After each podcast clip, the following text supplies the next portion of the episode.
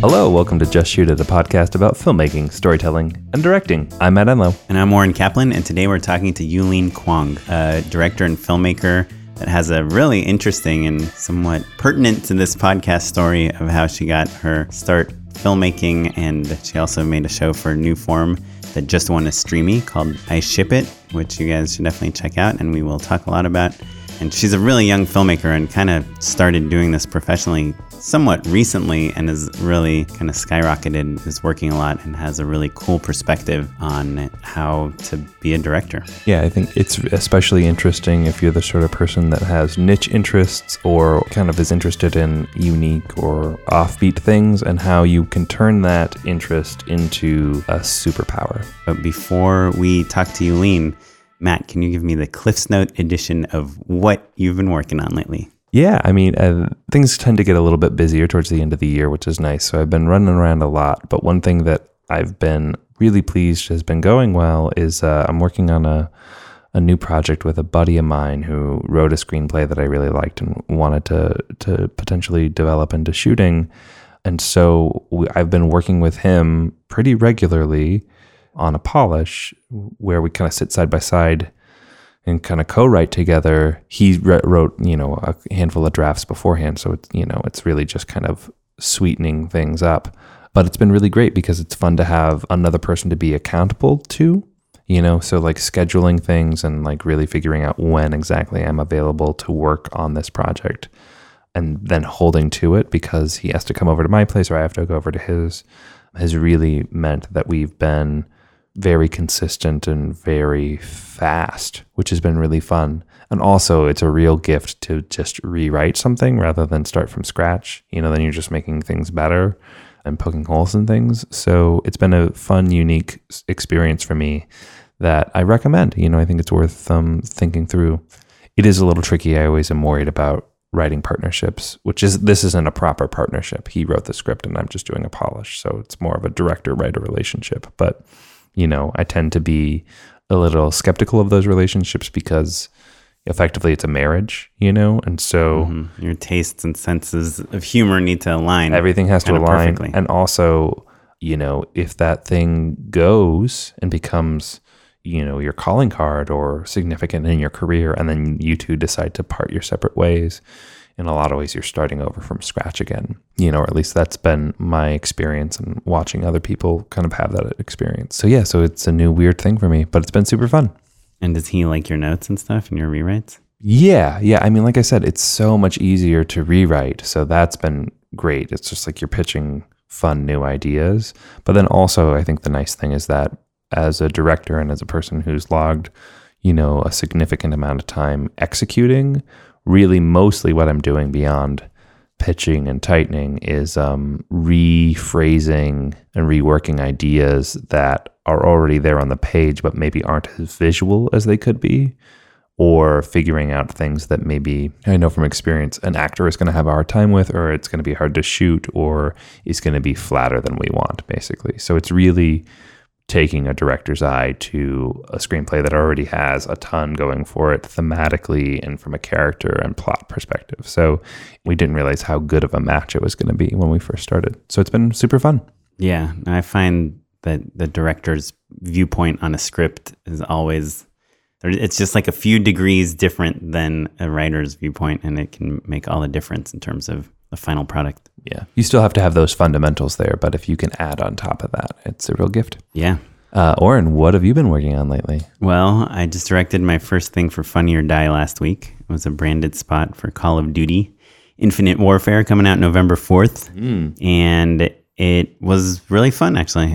It came out good, but what I thought was interesting is, I do a lot of branded work and there's always like this crazy schedule and you get the script and we're going to shoot like next Thursday and the client has 8 million notes and they're always weird. And then you shoot it, and you edit it and it comes out like, okay. And you're always like, well, the script wasn't very good. And so in this case, I think what we ended up with is pretty good. And I think the client is happy with it. I think I can blame the script a little bit for the parts that aren't working. But what's unique about this situation is that I wrote the script. And so I usually don't write these things, or like I'll do a pass or a polish, right, or whatever. I'll add plus it, you know, like we always say. But, you know, it's just interesting that even if you have full control over the script and the product, like there is something about advertising and like shooting for clients that just complicates everything you do. And so I think one of the lessons I'm relearning every time I do one of these things is just like, if the idea can just be super, super simple and just like at its core, like good and relatable or funny, then you can have an end product. But as soon as like the details start like unfolding and unraveling, and especially if the idea is just like mildly interesting to start with, your end product, it's just a really tough challenge to make it great, even if you have full control, because you're just trying to please so many people. So I don't know. It was really fun. I think it came out really good and funny, and there's like some good LOL moments, even though I'm more of a ha-ha type of guy. Mm. I'm more of a, huh, that's funny kind of guy. Like, how do you type that? Ha. H-A? Mm-hmm. Period or just? Exclamation point. Enter. I could see you write ha. I think I have seen you write ha. Yeah. Anyway. So it was fun. I'm hoping I can do more things for them. It's like nerve-wracking a little bit. The first thing you do for a company, you know, all these producers are so freaking busy. They're working like 10 projects at a time. You send them a cut and you're like, can't wait to see, like, you're just so nervous about whether they'll like it or not, because you don't know if it's good, right? Because you directed it. And they don't write you back for like 2 days and you're like, oh no, they hated it. They're probably replacing me. And then you're like, oh, I'm just checking in. Did you guys send the cut to the client? They're like, oh yeah, we loved it. We hope they love it. Like, oh, like, why didn't you say so? Just tell me next time. I think as a director working in marketing or advertising or branded content, like people forget that you're also like a sensitive artist type. Yeah, you know. Yeah, yeah. Unless you're expected to be a little hardened. Yeah, yeah. That's really funny. So anyway, it's cool. It'll probably be out by the time this podcast is out, November 4th. Right before November 4th. Okay, cool. Well, let's talk to Yulin. Yep.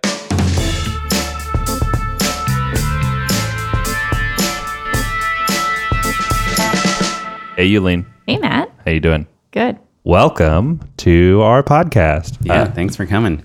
Yulin, you've got a killer career. I feel like you're constantly doing things. Back at you. Oh, thank you. Thank you. Look at that. So tell us just a little bit about how you broke into filmmaking. You know, I was doing a lot of like writing. I went to Carnegie Mellon in Pittsburgh. They don't have a film program there, so I was a creative writing major, and I was writing all these screenplays and handing them off to other people to direct, and they kept fucking it up, so I was like, I should try this.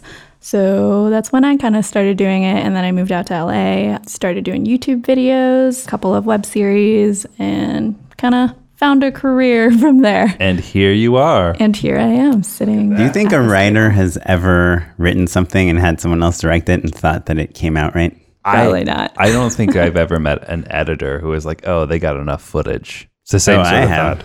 What? When you're like shooting with like 8 cameras, and I mean, from an editor's point of view, it's like, oh God, it's improv, like 5 cameras worth of improv. It's like the worst. So you said you started doing YouTube videos. What was the first YouTube video you did that kind of, you know, was impactful in some way for you? So I uploaded like a short film that I did called The Perils of Growing Up Flat-Chested. And this was, I think, in 2012. And right around that time, my friend Sinead Persad and I decided to shoot a sketch she had written called Edgar Allan Poe Buys Girl Scout Cookies. And she asked me to direct it, and I knew that if I was going to do that, I wanted to spend money on like production design and make it pretty. And it became this like low-key thing that we were going to shoot on a weekend to like, it costs $1,500, which is a lot of money when you're getting paid like $12 an hour at the NBC Page program. So, yeah. Wait, this was in LA or New York? This was in LA. Okay. And so this is the Edgar Allan Poe video. Yes. So we did a sketch called Edgar Allan Poe Buys Girl Scout Cookies. But since we were already buying all these like props and stuff for that, I was like, we should do a web series to go with it. That's like kind of a vlog about Edgar Allan Poe, keeping a writing vlog while a lady ghost is like haunting his study. And then the series A Telltale Vlog was born out of that. And we started a channel called Shipwrecked Comedy. And that was kind of like the first, that was where it started. Yes, 'tis I, Edgar Allan Poe, and welcome back, dear readers, dear watchers. I have brought with me a special guest, a raven. Do you have anything to plug?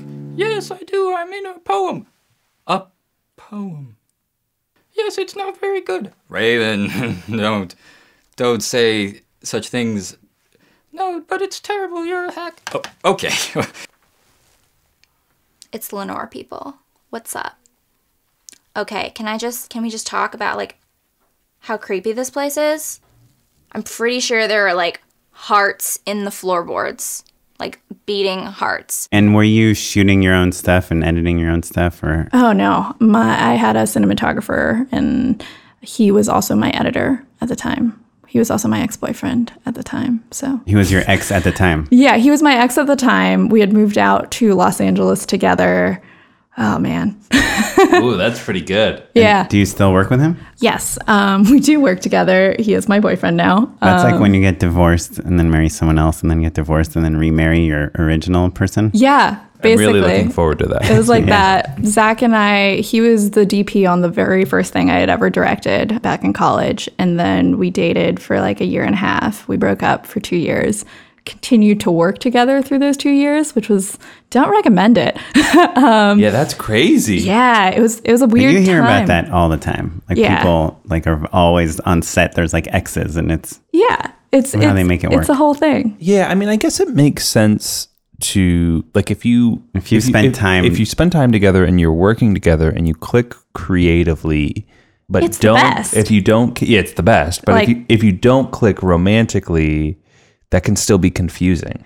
You know what I mean? Yeah. Because it's still such an intimate relationship that it would be very easy to get muddled. Oh, absolutely. I have friends that were engaged to be married, then canceled the wedding last minute, like after the invites and everything were sent out. And now they're making a movie together. And, oh my God. And they're each like he's remarried someone else. He has a kid. Uh-huh. It's like, but he's still with his ex. Like working together? Yeah. That's so fascinating. Yeah. I know. And I'm always like, how? How do you make it work? And how does his wife feel about that too, right? Well, yeah. I think, well, that's like a separate thing, right? It's like, how do you keep your relationship while you work in this industry at all?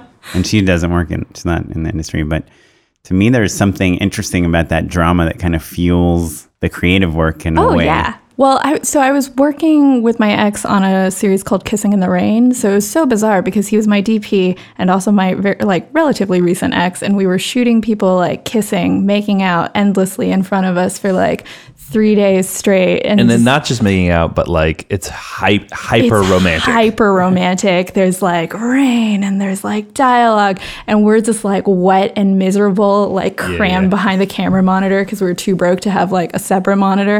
And it was just like, I hate you right now. So did you have to pay him when you were making all these things? I always tried to pay my crew, even when I was doing like the low budget self-funded things, because it's like one thing if you're an indie filmmaker making one big project per year to ask for a favor of your friends. I think it's another thing when you're producing content on like a YouTube schedule where you have to kind of have something every maybe 6 weeks or something. There's just a limit on favors. So I started out paying everybody, I think, $100 a day. And then we started graduating to like $150 a day. And this was all when it was still like self-funded. And then once I started getting paid, I made sure like I boosted their salaries up to at least like $300 a day, which is, again, still not much. But saying like everyone, like PA to DP? Or? I'm naming more like department heads, I think. Okay. I still paid like the gaffers, grips, PAs. I think we did have a couple unpaid PAs in the beginning. And then, no, what happened was we didn't have PAs at all because I couldn't afford them and I didn't want to ask anybody to work for free. Yeah. And can I tell you the worst way to get PAs is Craigslist. Oh, God, no. I've probably had... So bad. I might be exaggerating, but I don't think I am. Then I have about a 60% no-show rate of PAs I've hired off Craigslist. Were they paid? Yeah. I mean... Yeah.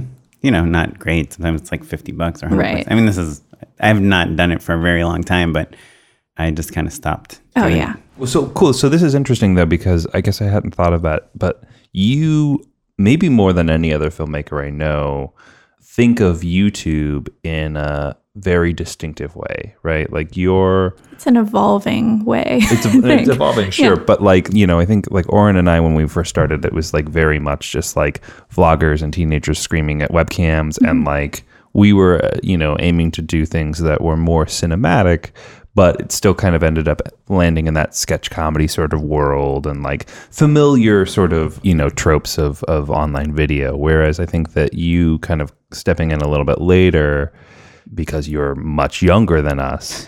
Much younger? How old are you?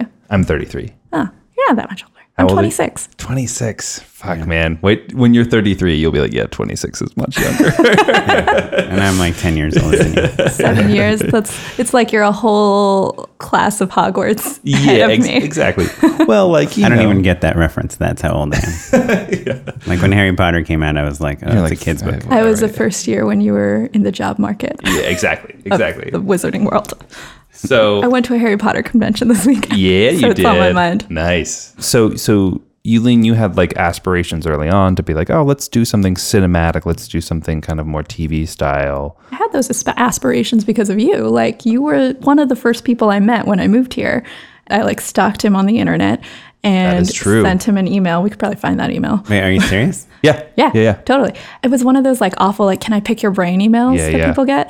Which, thank you for responding to that. Sure. And then we met on like Vermont and I picked his brain and I asked him about his thoughts, about YouTube and all those things. Wait, so how did you find him? Because Squaresville. I was a big fan of what he did with Squaresville, and I thought he seemed like a cool dude. And then we had like one mutual friend. On Facebook? Yes. So funny. Yeah, But you were the one that told me to check out VidCon, and you were the one that told me get on Tumblr because your audience is probably on Tumblr. You're just full of so much wisdom, Matt. Sure, so much. Well, that's why I have a podcast now. Yeah, just full of something. You guys are lucky. Yeah, right. Well, thank you. But so my point though was that because you're approaching YouTube from kind of, it's both sides of the coin, right? Like you're doing stuff that's cinematic, but also doing it on like a quote unquote YouTube schedule, right? So it's you, like Sawyer Hartman is doing that sort of stuff. There's a handful of like people out there, that DSLR generation basically, where, you know, with the right sort of taste levels and interest, you can kind of do that, but you're also aware of like, you're competing with your vloggers of the world, right? Like there are people out there who can just make content at such a high rate. So how did you come to think of that, right? Like what was... I didn't think of myself as competing with all of YouTube. Like one thing I realized fairly early on was that like chasing virality is a dumb thing that a lot of people get caught up in when they first start making their work and putting it online, because that's like winning. It's like winning the lottery or getting to the front page of Reddit. It would be nice if it happened, but there's no math or rhyme or reason to it. So what I figured out instead was that I can find the audience that will respond to my work. And, you know, I used to say like, oh, everybody should be on YouTube. Like every filmmaker should do it. I don't think that is true necessarily anymore. You do have to have a certain personality and have a certain sensibility, I think. Like the reason why my work seems to have done well there is because the audience is primarily female. I'm making a lot of stuff that's like coming of age and targeted towards my 17-year-old self. And I know that my 17-year-old self was not going to like film festivals. I was hanging out online and like watching YouTube videos and all these other things. So I started putting my work where that audience could find it. So I would say like, think of who you're making your work for and kind of put it in the areas where those people will find it. So I was making, I think at the time it was like a literary inspired vlog. So I started posting it in Tumblr with tags that like people who were already fans of those things were tracking. And I was lucky because I was going after a niche audience that was also very active and engaged. I wouldn't know necessarily how to like go after bigger audiences like I'm a big fan of The Bachelor now, and I don't know how I would target that fandom per se, but like literary inspired web series, I was like, got it. You're on Tumblr. Yeah. So that audience is like Poe heads? No, they were like people who were fans of The Lizzie Bennet Diaries, which really kind of, I think, changed the game in terms of scripted web series and this one specific audience. because there were shows I was a fan of before that, like High Maintenance and other things that were great, but they didn't have those kind of really dedicated, rabid fan bases that were willing to come back week after week and make GIFs and headcanons and all that. And I come from fandom as well. Like, I wrote fan fiction from when I was, I think, illegally when I was 11, and you had to be 13 to have an account, but I just... What? Lied. I know. I was mostly on fanfiction.net, and then I had some stuff on like a Ron Hermione site called Checkmated? I don't know. I don't remember. I also helped found my own site. I know this is super interesting, guys, to talk about my fanfiction backgrounds. Yeah. Unknowableroom.org. Unknowableroom? Unknowableroom. Oh, yeah. Room. I was a mod. NBD. Oh, nice. Yeah. Well, yeah. So, but what's interesting about it, though, is that, you know, I think oftentimes people talk about finding your fan base through that sort of targeted niche, right? Like from the very beginning, I think people who were finding success online started with a very specific like slice of life and mm-hmm. then extrapolating from there, right? Oh, yeah. So yeah, so that makes complete sense. Yeah. I mean, I think because you said like you can't like get virality, you shouldn't chase it because you can't really find it. But to me, that's my method. It's like figure out, we want to try to make a video that goes viral. Mm-hmm. Like I made in, I don't know, a long time ago, 2006, 2007, these like Twilight spoofs. Right. And they did like so well that the entire company changed the whole methodology to spoof like Harry Potter and Twilight and, you know, whatever young adult stuff was coming out at that time. Mm-hmm. And it totally worked. So, right. I mean, there are, and like you look at a company like BuzzFeed, you know, like they know how to title an article. Oh, yeah. So that it gets spread. Definitely things you can do to chase the zeitgeist, I think, that'll increase your odds.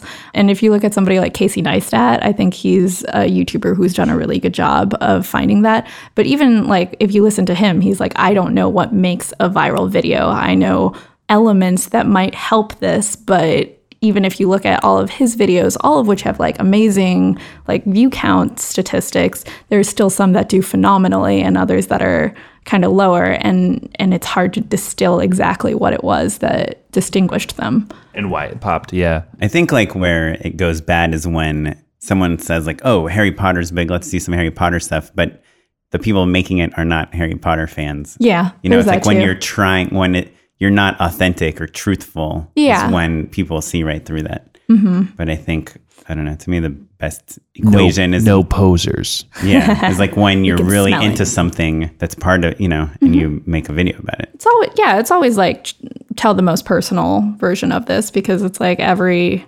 story has already been told, but it hasn't been told by you yet. So mm-hmm. do you. So let's talk a little bit, since we're on the topic of Harry Potter... After, you know, you kind of found some success with the Telltale Vlog, at what point were you approached by New Form Digital? So I had done a second series called Kissing in the Rain, right. The one I shot with my ex-boyfriend. And along with that, I had this kind of like Tumblr transmedia experiment because I wanted people to submit fan fiction. And if we reblogged it to the main Tumblr, it became canon, which means nothing if you... Don't know what that means already. I'm not going to explain it. But anyway, Kathleen Grace, who is the head of New Form Digital, she was like one of the first Tumblr users or something like that. Sure, yeah. Yeah. All those New Form people, they all came from Next New Networks, which was in the same building as like College Humor and Vimeo and Tumblr. Makes sense. So it's like when I think of like New York, like early internet, I literally imagine them all like riding in the same elevator. Like I'm sure they did. Trading hoodies. Yeah, they all know each other. Yeah. And so Kathleen found my stuff on Tumblr and she called me in for a meeting and she asked me what else I had in development at the time. And so I had wanted to do a short about like vloggers mm-hmm. for a while. And I was also kind of interested in the world of wizard rock, which is a musical movement about Harry Potter. And so she asked me to be a part of the first round incubators for New Form's projects. And that's kind of how that happened. So in terms of like personal timeline, I graduated and did 1 year in the NBC Page program. Then the first year after that was all self-funded work. Then the second year after that, that was when other people started giving me money. And then I would put my own money on top of that to make it better. So like New Form would be like, here's some cash. And then I'd be like, great, that's so awesome. I'm going to put $5,000 of my own money into this to make it even better, which is not a sustainable model. About the first time you got paid? Paid like... To direct? like myself where I could keep the money and I wasn't putting my own money into it. Well, I think it's okay to even if you put some money in. It's okay for you to plus it. Yeah. Right. Like Sawhorse wouldn't be around if they didn't. Yeah. No, obviously you might lose things, but somebody is saying, hey, we want to give you money to direct, either produce, direct, do everything, mm-hmm. and give us the final product, or we just like how you make things. We want to hire you to direct with our crew. Well, I think New Form would probably be the first case where it was like a separate company giving me, like they brought me in and they were like, we like what you're doing. Here's a pile of cash. Give us something. Right. And you pitched them an idea. Yeah. And I pitched them. Well, like it didn't feel like a pitch meeting, honestly. It was basically like a general where I came in and I was like, this is all the stuff I'm thinking about. And they were like, we like that one, do that. So it was pretty informal, but that was the first time somebody gave me like a significant chunk of cash. And I took that money and added my own $5,000 on top of that to do a short. And that felt good. It felt like I could point it to my parents and say like, hey, Ron Howard and Brian Grazer are giving us money. And that has its own like legitimacy in the eyes of parents. We did. We met them, I think, in their offices once and like picked their brains for knowledge and stuff. Oh, which meeting was better, that one or the one with Matt? The one with Matt, I think. And I'm not even just saying that because it was a one-on-one thing, whereas it was like everybody at that round table. You can meet these guys, but you have 5 minutes and we're going to videotape you and then get your reaction. Right? No, it was weird. I hired a photographer to come take pictures of us meeting together, though, just for publicity's sake. Cash. I can't believe I just said videotape. Videotape. Like a cellular phone. Sound like a grandpa. They snapped it. Right. Yeah. But so 2014, that was the year New Form offered me that. And then I also got a couple of like $100 per day freelance jobs as a director. And what were those, or how'd you get those? I think there was just like friends of friends, stuff like that. 2015 was the first time that a company like hired me onto a project where it already had its own producer and all its own budget. And they were just like, we want you to come and direct this. And this is your like directing fee, which was still not that much money. I think it was like, $1,500 a day for a 2-day shoot. It was fine. Not bad. Yeah, it's not bad. Deal. Yeah, it's cool. And what company was that? It was Hello Giggles and Taylor Loft. Nice. Oh, mm-hmm. and was branded content? Yeah, it was branded content. Cool. And how did they find you? A Facebook group. Facebook groups are actually really great for networking these days. Somebody posted like, hey, we're looking for a comedy director. Please send your samples. And so I sent them my samples. And I think it really helped that my work kind of stood out in that. Like I have a very specific like aesthetic, I guess I would say, because I found that was what was helping us stand out in the YouTube space. So, I had like period stuff and a lot of like colors and Wes Anderson-y nonsense. So I think that helped us stand out and they liked it. So they hired me. And you feel like that's your aesthetic for everything you do? Like for most things? Not for everything. I was trying to move away from that actually a little bit. And the most recent thing I did, which was the I Ship It series, different from the short film, which we did for the CW Seed. Just because I was starting to feel like a crutch. Like I didn't want like people's favorite things about my work to be things I had stolen from other people. I kind of wanted to like find and develop my own style. So I was like, okay, I'm going to actively not do like colorful wallpapers and center framing and see what sticks. Like that's not to say I won't ever do like heightened aesthetics again. I just kind of wanted to remove that one tool that has become kind of easy for me to fall back on. Can you tell us what your aesthetic consists of? So what my aesthetic?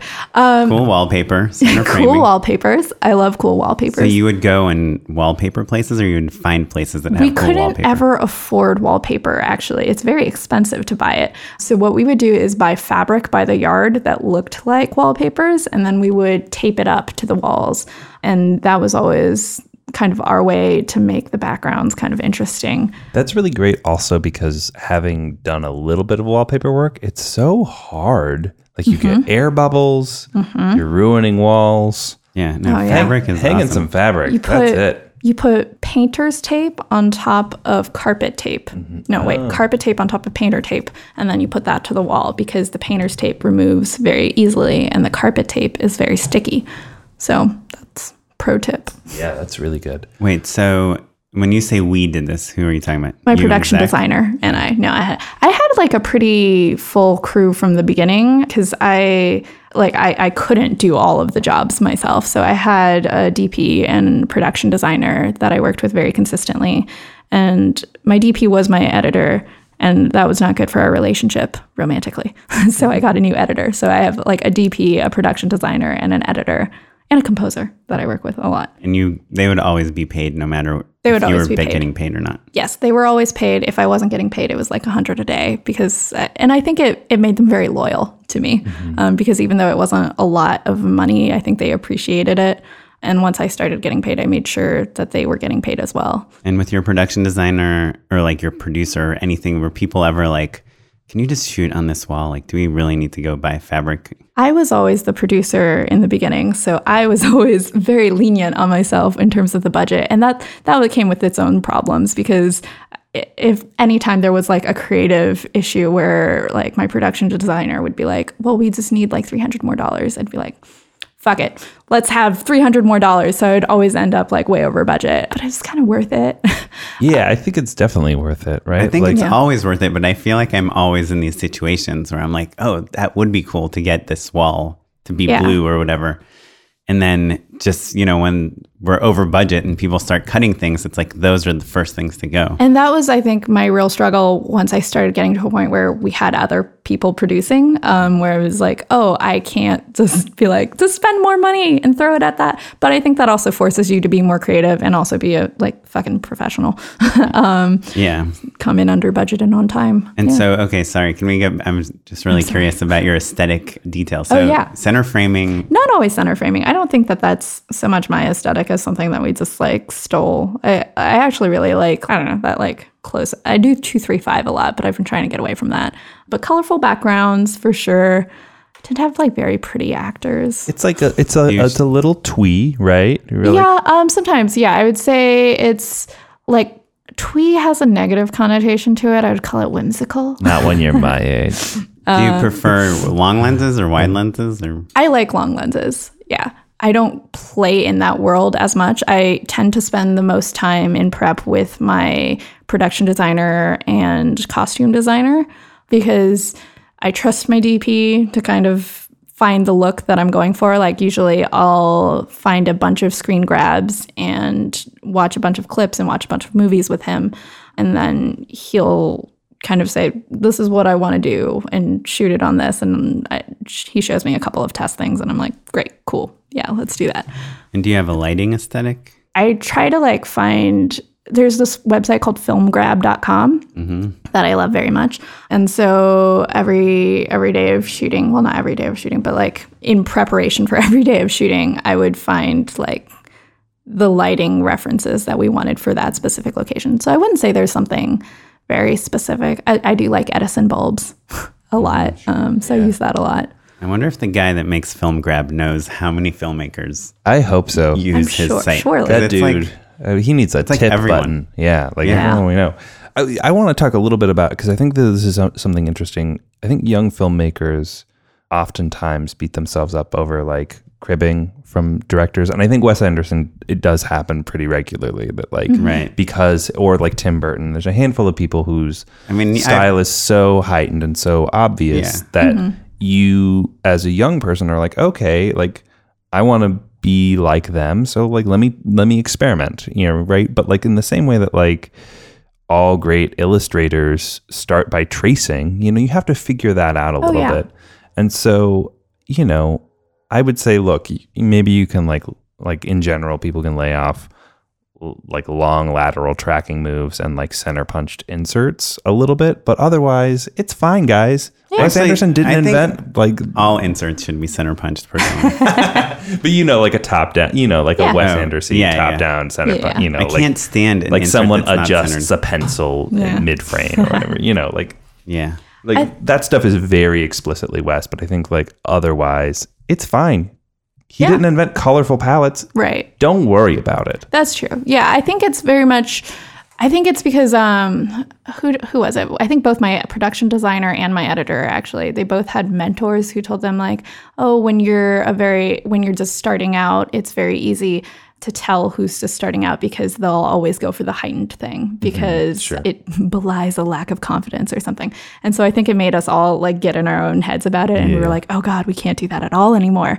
And what I'm realizing as I've been working more is just like, no, yeah, it's steal what you want to steal, because you have to like learn what fits for you. And then eventually you kind of see what's following you across each thing, across every project, and the things that stick are the ones that are yours. Yeah, absolutely. Well said. And I think also those people who were like, you know, saying that maybe it lacked confidence, what are they doing now? Right? Like you developed. That was Ron Howard. So. It was Ron Howard. Yeah. Ron Howard. No, but you know, I think like in the same way, like your aesthetics stuck out. That's what got you work early on, right? And like I think there's a ton of different references that you can pull from. I would say I Ship It owes as much to Edgar Wright as it does to Wes Anderson in a fun, great way. You know what I mean? So Pete and I broke up, and it feels like my heart exploded across space and time into a million little pieces. I thought we were happy. One minute we were performing wizard rock duets on stage together. You were the Harry to my Ginny. The next, you found a new Ginny. People aren't going to understand. They're going to make fun of me, but I don't care. Peter Hackett, you broke me, and I am going to ruin you.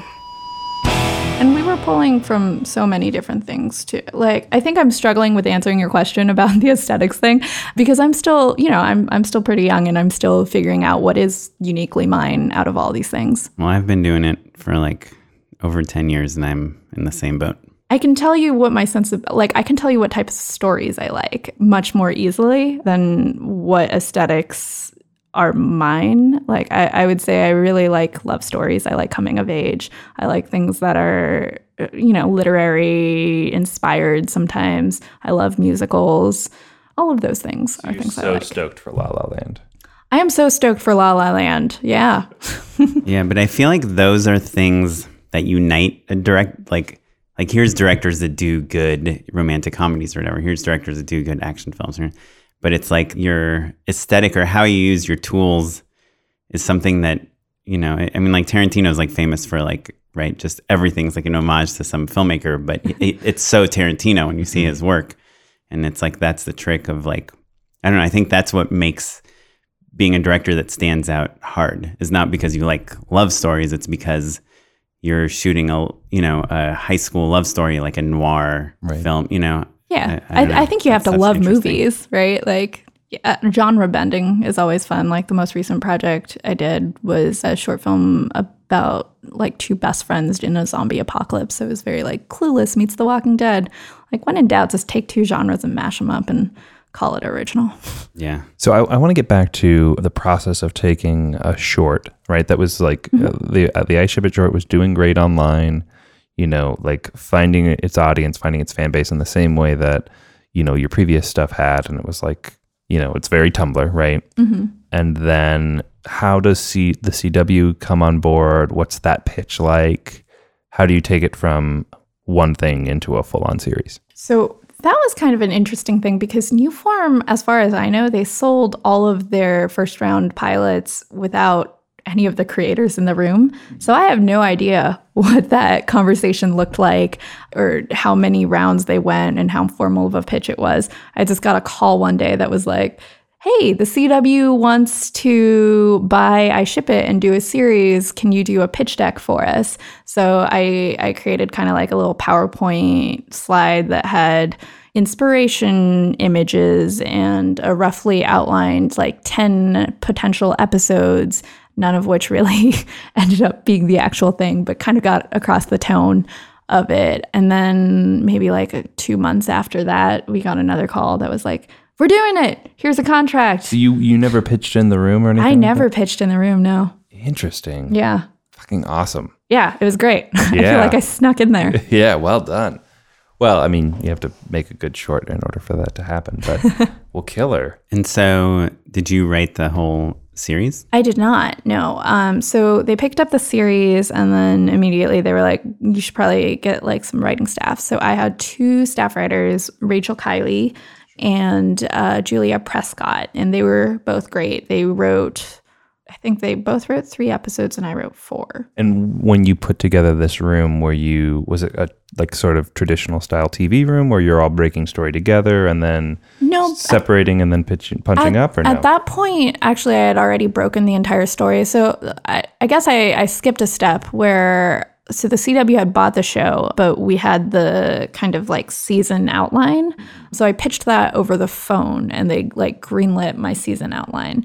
And so once we brought the writers in at that point, like we pretty much knew what was happening in every episode down to the beats, and they were writing it out and they did a great job. And there were definitely points where, like, I remember at one point Rachel brought something to me and was like, this is not probably what you're trying to say. Like, we should probably change this. So there was, you know, a back and forth there. Mm-hmm, but it wasn't like everyone. Yeah, know. we weren't all breaking story. Fun. Interesting. So, but did you get together to punch it up at the end together or no? I guess it's not super joke oriented. So it's no, not I did same. Revisions on all the scripts because we were writing the scripts, I think in, I want to say, okay, I did the season outline in August. I think we were writing the scripts from September to October.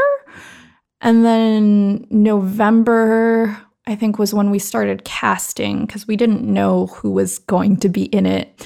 And then once we had the cast, that was when I did revisions based off of like hearing their voices. Like something I like to do once I've got my cast is like I get my 2 leads like blackout drunk and ask them a bunch of personal questions and learn their voices and kind of learn what they look like when they're embarrassed and what they look like when they're like happy and all those things, because it makes me a better director for them specifically. But it also makes me hear their voice because as a writer, I can just tackle the entire script through that lens.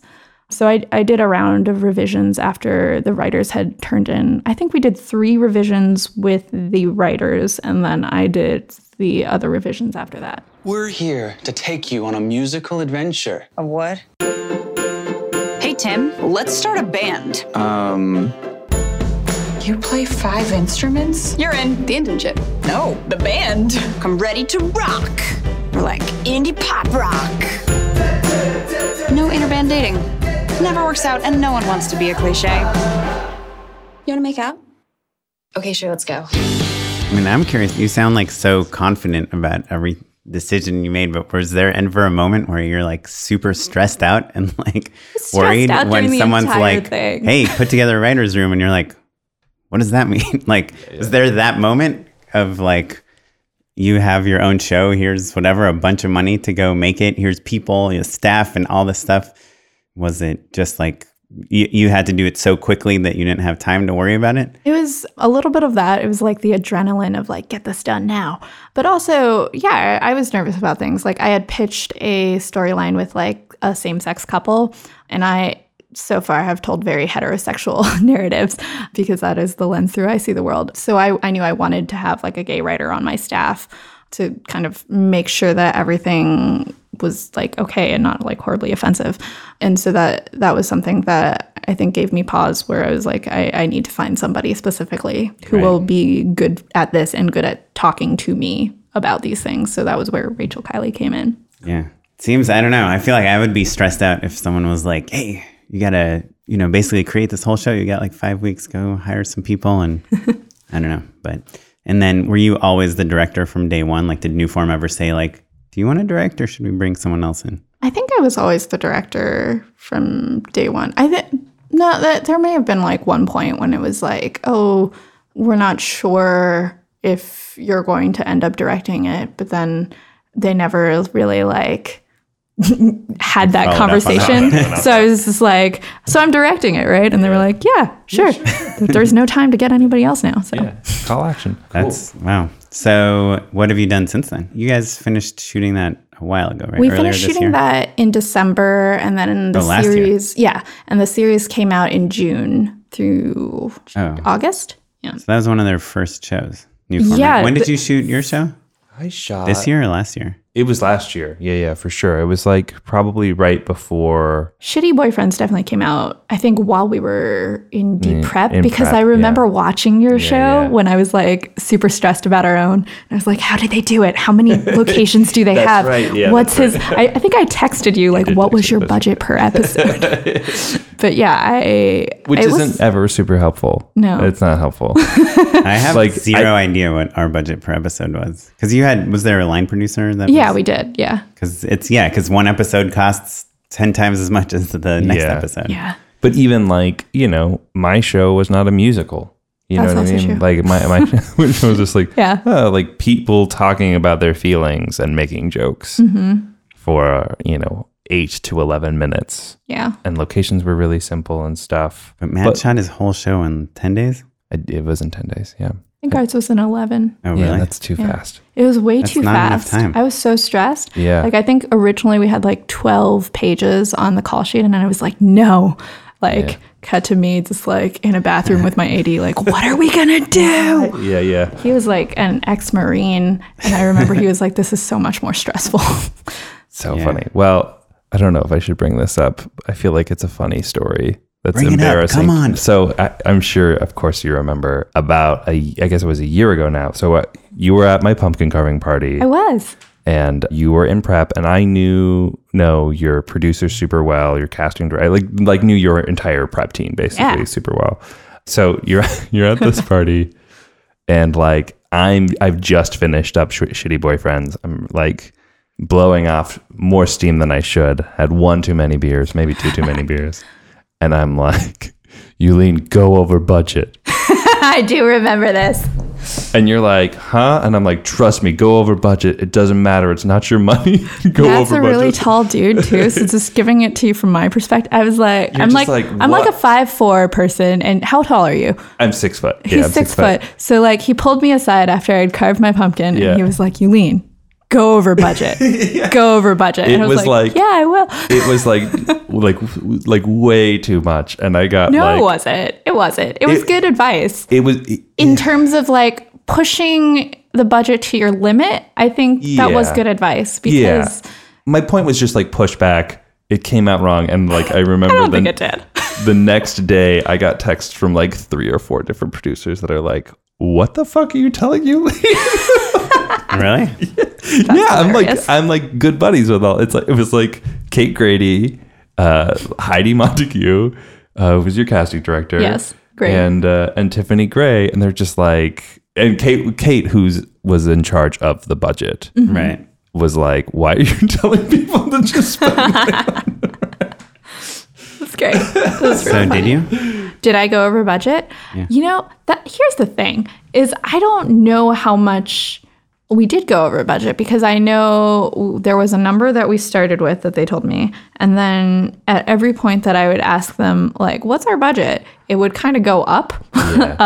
Yeah. So maybe it did, or maybe they were withholding information from me from the beginning.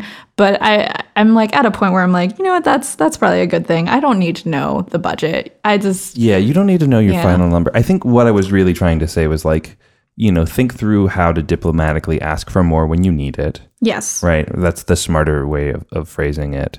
And also knowing that they're asking you to do a certain thing. They have money. They have margins that they have. There's a little bit of flexibility there. And I think that as like good kids, when they say like, this is how much money you have, then we're like, okay, well, that's how much money I have. And like, sometimes it's important to push back because the job of the director is to protect the artistic vision of the product. And right? I think the way I interpreted your advice during production, at least, was there were points where I was asked to make concessions like, hey, you can't have a school bus for this scene, so cut that. So I'd be like, okay, sure, I'll cut that. In exchange, because I've saved you some money, right. I would like more extras on this day.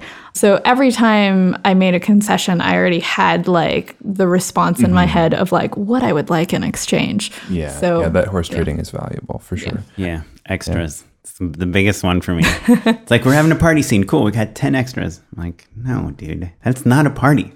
Or make it a lame party. Yeah. You know, like it's okay to throw a lame party. Who wants to see a lame party scene? I think a lame party scene is better than a banger. A good comically lame. Yeah. Like, I don't know if you guys have watched Haters Back Off, the Miranda Sings Netflix special. I really loved it, actually. Oh, good. Yeah. But they've got a good lame party scene. Okay. Well, I feel like we always have this in every interview where I'm like, I feel like we just got the tip of the iceberg. But we're already running out of time. So I'm trying to ask every person we interviewed this question, which is if you had to give one piece of advice to someone, they just graduated film school, let's say not in California, they moved to LA, they want to be a director, what's a tip or something that you could tell them to do to chase that? I always say don't be your own gatekeeper, because this industry is very hard to break into. And so when I was first starting out, it was very easy for me to just think, oh, it's so impossible because of all these things. Like, oh, I'm a woman, I'm a person of color, I don't have money, all these other things. And it's like, yeah, those things are all true. But if you dwell on them more than the time you spend kind of pursuing the thing, then you're not really doing yourself a favor, because it's going to be hard for you, because it's hard for everybody. And there may be some things that are specifically more difficult for you, because it is kind of a privileged job that we have. And try to find your own unfair advantage as much as you can. Everybody has one. But as much as possible, I would say try not to dwell on the reasons why it's hard and why it's difficult, and instead kind of find ways to tackle the thing and go after it. What's your unfair advantage? I think I was really willing to ask my parents for money. And I also had parents who could give me money. There was definitely a period of time where I would ask them for rent money and then take that rent money and make a movie and then ask for rent money again for my actual rent. Right. So parents have very bad memories. That's unfair. Exactly. Advantage. They're both scientists. So they were very willing to help me out there. And I kind of prided, or I valued being able to make movies more than I valued having the pride to say I'm independently paying my rent or whatever. And I also didn't go out. You were willing to ask for help. Yeah, I was willing to ask for help, and I was also willing to not go out to bars a lot. Well, that was easy for me because I'm an introvert. Well, I think just you reaching out to Matt is something that is so awesome, and it's something. I always had problems with that, where my mom would be like, oh, I know this guy. He runs this production company. You should reach out to him. And I'd look him up, and it's he ran, what's Tarantino's old company? A Band Apart. Yeah. And I was this guy works with Quentin Tarantino. I'm nobody. I'm not going to contact him. And I was just I was already telling myself I wasn't good enough to talk to these people. Yeah. And you came to LA and you're like, hey, I like this show. I'm going to talk to the guy that made this show. I'm going to email everyone. Trying to find the actual email that you sent Matt. I sent to Matt. Can we post it on our show notes? Yeah, I can send you a screenshot of it or something. Great example of how to reach out to someone and get a response. I don't know that it was great. I don't think he responded the first time. I think there was a follow-up or something. Oh, that's pretty good. But that's even better. That's part of the whole thing. To me, there was always, when you move to LA to work in Hollywood, people will tell you crazy things only 1% of people make it, And so for me, it's always okay, well, why can't I be part of that 1%, So May 4th, 2013. All right. Collaboration proposal. Hi, Matt. I'm an LA-based filmmaker, and I recently discovered your web series, Squaresville, which is pretty much the greatest thing I wish I'd had back in high school. I'm already too thirsty in this. And you did not respond to that one, which was fine. And then, did I email you twice? No. Then the second one was June 6th. I didn't send this. This was subject line director introduction from mutual friend John Condreth. Matt, meet Yulin. She is a director. And then that time I followed up with that. Thanks so much for the introduction. Hi, Matt. Pleasure to email meet you. Pretending I hadn't already sent you a fan mail. That's really good though. Because wait, can we hear the rest of the emails? Yeah. I feel like this is the juice that all of our listeners want to know. What do you say? I can't tell if you're sarcastic or not. No. This is the show. It's in the weeds for sure. Yeah, you want it? Yeah. Okay, so June 6th, I say, hi, Matt, pleasure to email meet you. Firstly, I wanted to say that Squaresville is amazing, and I so admire the work you've done with it. And I think I copy pasted the same thing that I said in the first email. Perfect. It reminds me of all the best parts of the coming of age genre and teen shows on the WB in its heyday. As I told John, I'm trying to meet with more working directors out here and pick their brains about their paths to the work they've been doing. I'm currently an NBC Page and will be competing my year with the program soon. So I'm on a bit of a quest to figure out a life plan that goes beyond August. I was so pretentious. I'm looking into getting into more freelance production type jobs since I've found more and more that corporate office life isn't so much for me. And then I send you links to my work. And then I ask if you have time to meet and have a quick chat. This is a really great example of what not to do in an email. I honestly feel like... what's wrong with that email? It's so long. Like, the emails that I respond to that I get are three lines. My advice to, 2013 Yulin is to, cut all that shit about, reminds me of this. No, and, but you drop... This is my life story. You say, hey, I like your work. And specifically why. Yeah, not just we know someone in common, so I'm not going to kill you. Yeah. And I'm working for NBC right now. But I'm trying to do something less corporate. Mm-hmm. Yeah, I think you're exactly right. The Page program also, I'm sure, was a thing for me where it's to be an NBC Page, you have to be smart and driven and ambitious, right? So that makes sense. I think also, obviously, the mutual contact definitely helps because then one, I'm not just beholden to you. Then it's also oh, I really like that person. I don't want them to think I'm a dick. Exactly. And I still owe John I don't know how many favors. He's incredible. He's the best dude.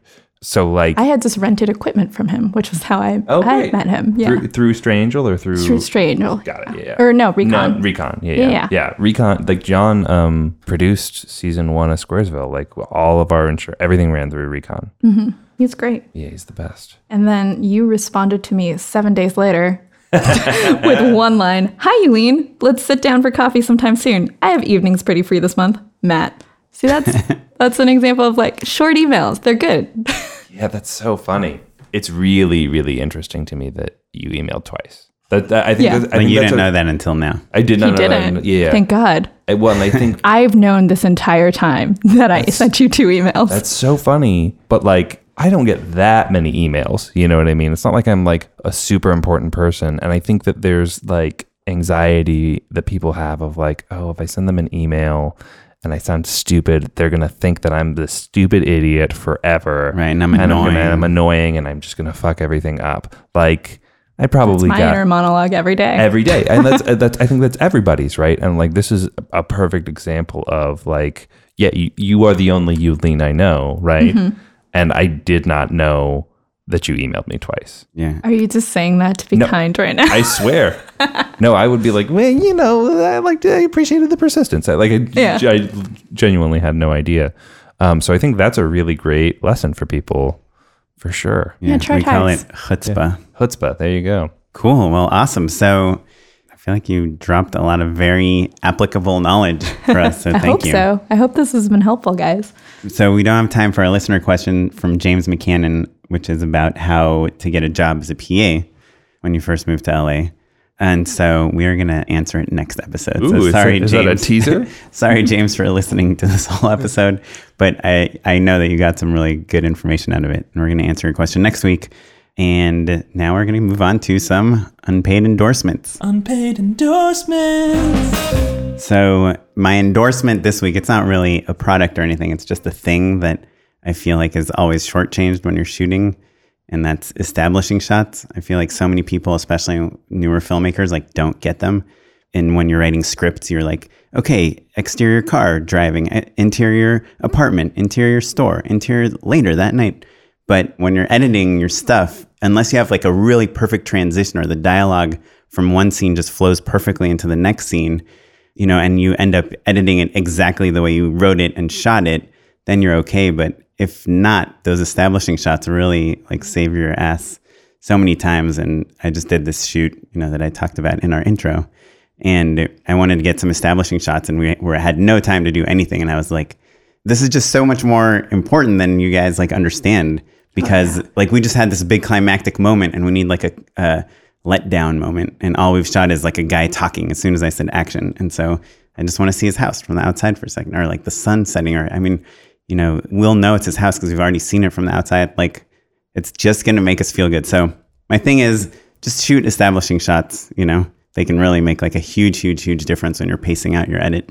I know most of you know that, but like when I get a script a lot of times and I to break it down for storyboards, a lot of times like I'll renumber it, you know, and the ADs always get mad at me, but I'll add like establishing shots in between scenes sometimes. Car pulls up to the house, you know, and then we cut to the house. Right. Because those, like as an editor, I know that those are what are going to save me in the edit and going to make things feel good. So. I also love a good pre-lap, right? Oh, so yeah. Like you've got your establishing shot, but then like you're already throwing a joke in there early on, before, like of the characters. They're so helpful. Yeah, it's the best. Yeah, yeah, really nice emotional shot of the sunset, and then Matt's fart joke. Pre-lapped under it. And you can do those all in a pickup day too. Yeah. Because we didn't shoot any establishing shots and I Ship It because we didn't have any time. And then as soon as we got to the edit, the first notes that came in were like, get establishing shots, please. Yeah. All and producers will always tell you like, oh, you just get stock footage, you know.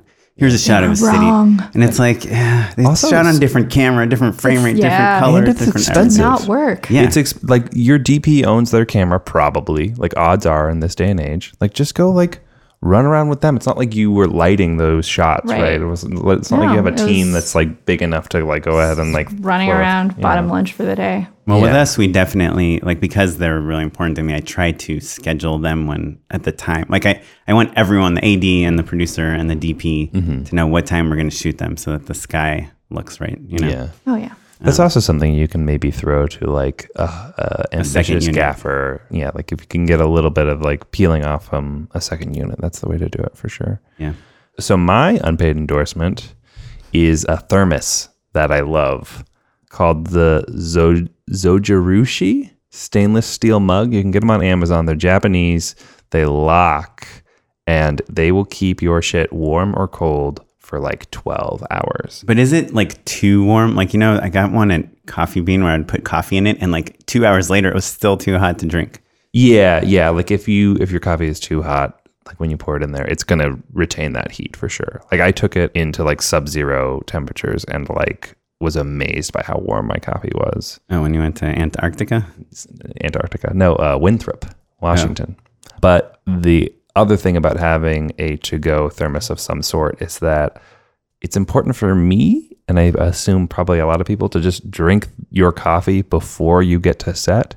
If you like land, touchdown, your team's already ready, up and running, we're looking to get a shot off relatively soon, and you've got to be like, hey, ADDP, actors, how are you guys all doing? I need like a minute to get a coffee and also 20 minutes before I'm actually awake. Mm-hmm. That's really cutting into your day. So if you're drinking that coffee out of an incredible Japanese thermos on your drive to set, life is good when you touch it. My problem is that I would leave it on set pretty much every single time. I have gone through a couple. Yeah. And it's still worth it. For me, it's like if this is the first time I'm working with this production team, I just cannot trust that they will have coffee and half when I get to set. And so if I'm going to be 15 minutes late to my own shoot because I've stopped at Starbucks, so be it. Like I know it's going to be better for the entire day, which I should leave early, but every once in a while I work with people who don't care about coffee. Yeah. And that's just bonkers to me. Are you a coffee drinker? I used to be a coffee drinker, and then I realized on sets that the like milk in my coffee makes my stomach ache, and after a while it just throws off my entire day. So I switched over to tea, and I always drink tea when I'm on productions. There you go. Yeah. Cool. Well, do you have an endorsement for us, Yulin? Yeah, like so there's this thing called bullet journaling that I find very interesting. I'm not a bullet journaler. Basically, as somebody is making a racket off of the concept of an empty notebook that is essentially a planner, but you have to draw in all the dates yourself. And they called it a bullet journal. And it's somehow become a craze. But I do like stalking the tags on Tumblr because it's like organization porn. You just see how other people organize their thoughts. Yeah. And it doesn't work for me because I need to be able to like flip ahead and plan a production like 6 months in advance. But it is really fascinating. And just as far as organizational systems go, I'm like very curious like what you guys have as your, because I have a 3 notebook organization system. Oh, interesting. So I've got my planner, which it has like a weekly spread where I can like write in these are the dates of production, blah, blah, blah. And then I've got a blank Moleskine, like unlined Moleskine notebook for just like jotting down ideas. And then I recently added a third one, which is also Moleskine, but they have like a productivity to do notebook one where it's like list oriented. And so I like to think of things in terms of lists. So I keep that one as a way to like organize anything I need to like deep dive into. So that's my like three notebook system. This is for filmmaking. It's not for your whole life. It's for my whole life is filmmaking, Oren. But so, do you plan your non-production weeks like this also? Yeah, well, because they affect each other, right? Like I can't do a doctor's appointment on the day I'm shooting, so all in one calendar. What are you doing? Like, are you shooting next week? No.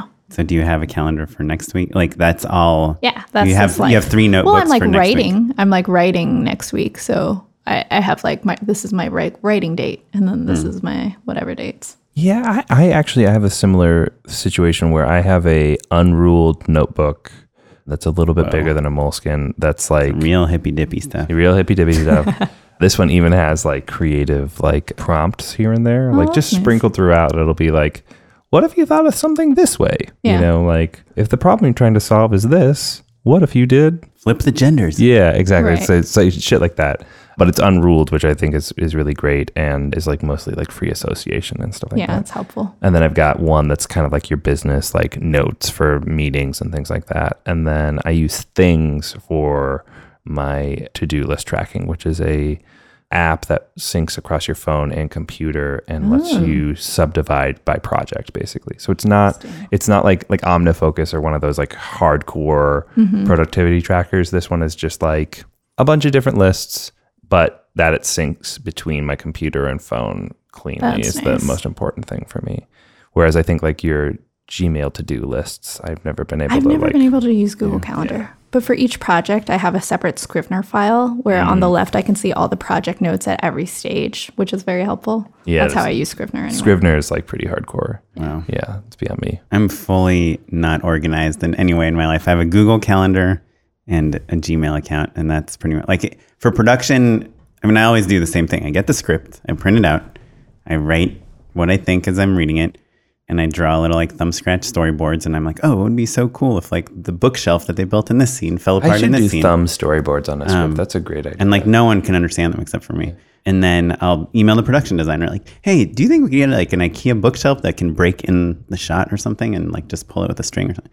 And then I'll just keep going. And then I'll write notes and everything, and then I'll try to draw those storyboards on. Like I just get a template of storyboards and just sketch them out, and then I'll make a shot list based on that storyboard. Then when I get to set, I just don't look at anything, and we just shoot. And so to me, it's like, and I don't think this is a good way to do it at all. But as soon as I have an idea, if it's art related, I'll email the production designer. If it's camera related, I'll email the DP. Performance related or something, I'll email the actor, and wardrobe related, I'll email the wardrobe person. And I feel bad, and I try to not like send them like 10 emails at like 3 a.m., but that's pretty much what I do. And if I know there's going to be a lot of things, then I'll just like keep a draft of an email to them in Gmail until I'm done, feel good about the script. Or sometimes I'll need to get budgetary things approved or ask people like if what they think of these ideas. But in general, it's just Gmail and Google Calendar is like everything I use. Yeah, man. So, Google Calendar, that's it. Yeah, I can't bring anything on set because I lose. I've never brought a hoodie home. I've never brought like a coffee mug home. I just like lose everything. You lose a hoodie? Yeah, well, because it gets hot halfway through every shoot. Yeah, that's true. And then I put it on a chair somewhere. That's how I get all my pages printed as like mini quarter pages because I don't like having the entire full page. Right. I like being able to put it in your pocket. I'm the opposite. I want the big one. I bring a clipboard with me, and if I lose the clipboard at the end of the day, it's fine. Yeah. And I write my name on top of every piece of paper so that if people are like, oh, I used to use a red binder so that when I'm like, where's my binder? The sound guy can be like, it's the red one, right? And like, be like, but the binder's so heavy. Yeah, that's why I like the tiny little minis. Yeah. Little mini, just like joop. It doesn't make sound during the tape. Ooh, that's good. Why. That's good. I think sides like the quarter or half page. It seems right to me. I can fold them in half in my pocket. Yeah. And I need like 3 copies of them because I'm gonna lose them. Yeah, I'm definitely gonna lose them. And I'm always like giving them to actors. Like, oh, just let's change this line. Like write it, and I'll like, just give it away. Yeah. So. I'd be filled with regret. Okay, cool. Well, so what can we watch of yours right now? You can watch I Ship It, the series, on the CWSeed.com. Just want to stream me for that. NBD. Hey, that's right. Oh, yeah. Really? What was the streaming for? Congratulations. Best series, I think. Yeah. It was best drama series. Oh, wow. Yeah. Congrats. Yeah. That's awesome. It was cool. So please watch that. Yeah. Show it some love. My YouTube channel is Yulin is Working on YouTube. And there's a bunch of like my short films there. And then also. And Yulin is Y-U-L-I-N. Yes, correct. Yulin is I is pronounced like E. That's like a Chinese thing. My parents tried to give me other names that were English names, and I did not respond to them. I was almost Roxanne Kuang. I was also almost, well, I wanted to do Brigida, but they wouldn't let me. It was from The Sound of Music. Elaine, that's what it was. Elaine. I was on Elaine for a very long time, but I didn't respond to it. I guess Yulin, Elaine, you kind of see, like, that's kind of just like rearranging sounds a little bit. Yeah, well, it was because we were watching Seinfeld to learn English at the time. Oh, and what a great way to learn English. Yeah, it was fun. Pop culture is very helpful to the immigrants. Yeah, and the robot from Short Circuit. One of my best friends learned English from American Gladiators. Ah. Oh, yeah. Which is a really funny way to learn English. Yeah, because they don't talk that much. Yeah, he learned the words nitro and storm very quickly. Yeah. Mm-hmm. That's the name of Gladiators, guys. I'm familiar with the show. All right, just making sure. All right, great. And you tweet as well, right? I do tweet. I am at Yulin Kuang on Twitter. And what's your website? My website